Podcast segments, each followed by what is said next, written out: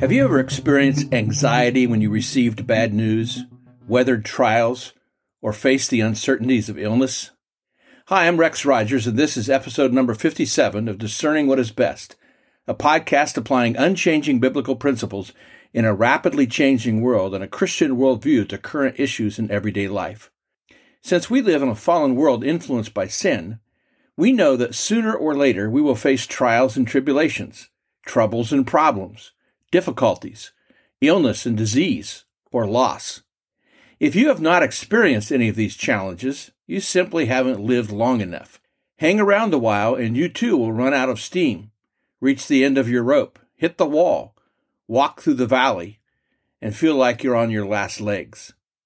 Our emotional reactions to such trials are many concern, nervousness, angst, apprehension, dread, discouragement, despair, anguish, fear, desperation, and of course, worry, which someone defined as trying to solve problems without God, and anxiety, defined by some as worry that's below the surface.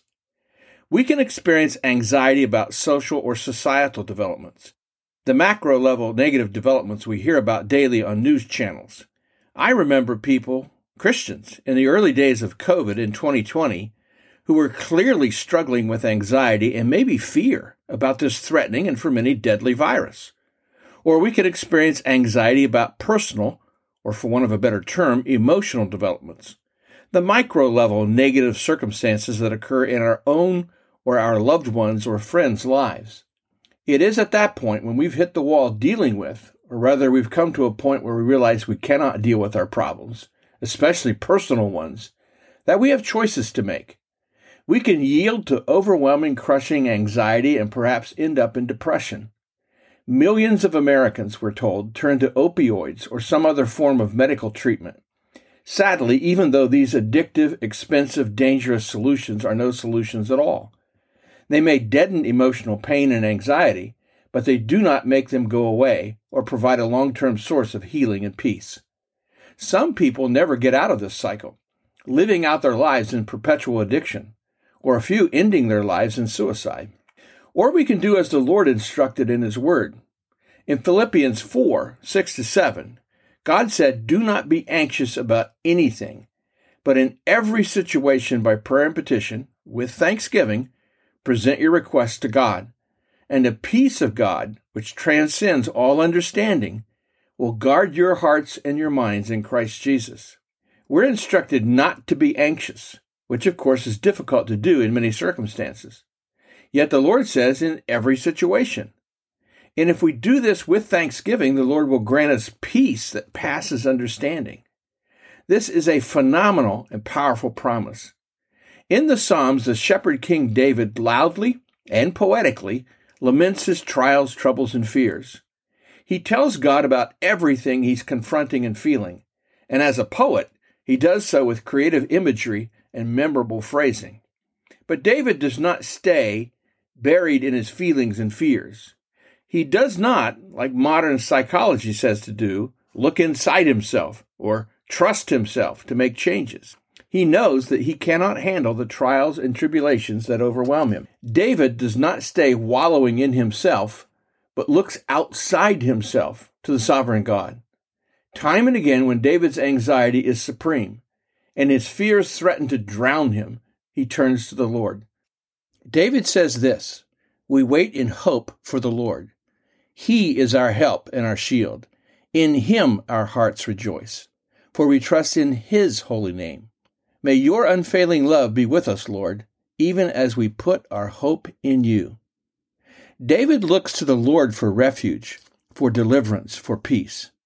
David remembers first the person of God meaning God's character, who he is. Then he remembers the providence of God, what David calls God's works, what God has done in the past. Third, he remembers the promises of God, what God says he will do for us in the future. Fourth, he remembers the presence of God, how God never leaves us nor forsakes us, even, in Psalm 23, in the valley of the shadow of death. And finally, he remembers the peace of God, what God grants to those who place their faith in Him. David celebrated God's person, providence, promises, presence, and peace, all of which delivered David from his anxiety and fear. David said, Since my youth, God, you have taught me, and to this day I declare your marvelous deeds. Even when I am old and gray, do not forsake me, my God, till I declare your power to the next generation, your mighty acts to all those who are to come. In the Christmas carol, O Little Town of Bethlehem, there are phrases in the lyrics that remind us the hopes and fears of all the years are met in thee tonight, and peace to men on earth. Jesus' advent in the manger and his later life and finished work on the cross and in the resurrection sealed God's promise to those who believe. Our hopes and fears are met in him, and he provides peace. One last reminder and encouragement from the shepherd King David. My flesh and my heart may fail, but God is the strength of my heart and my portion forever. Well, we'll see you again soon. This podcast is about discerning what is best. If you find this thought provoking and helpful, follow us on your favorite podcast platform. Download an episode for your friends. For more Christian commentary, check my website, REXM as in Martin That's rexmrogers.com. And remember, it is for freedom that Christ has set us free. Stand firm.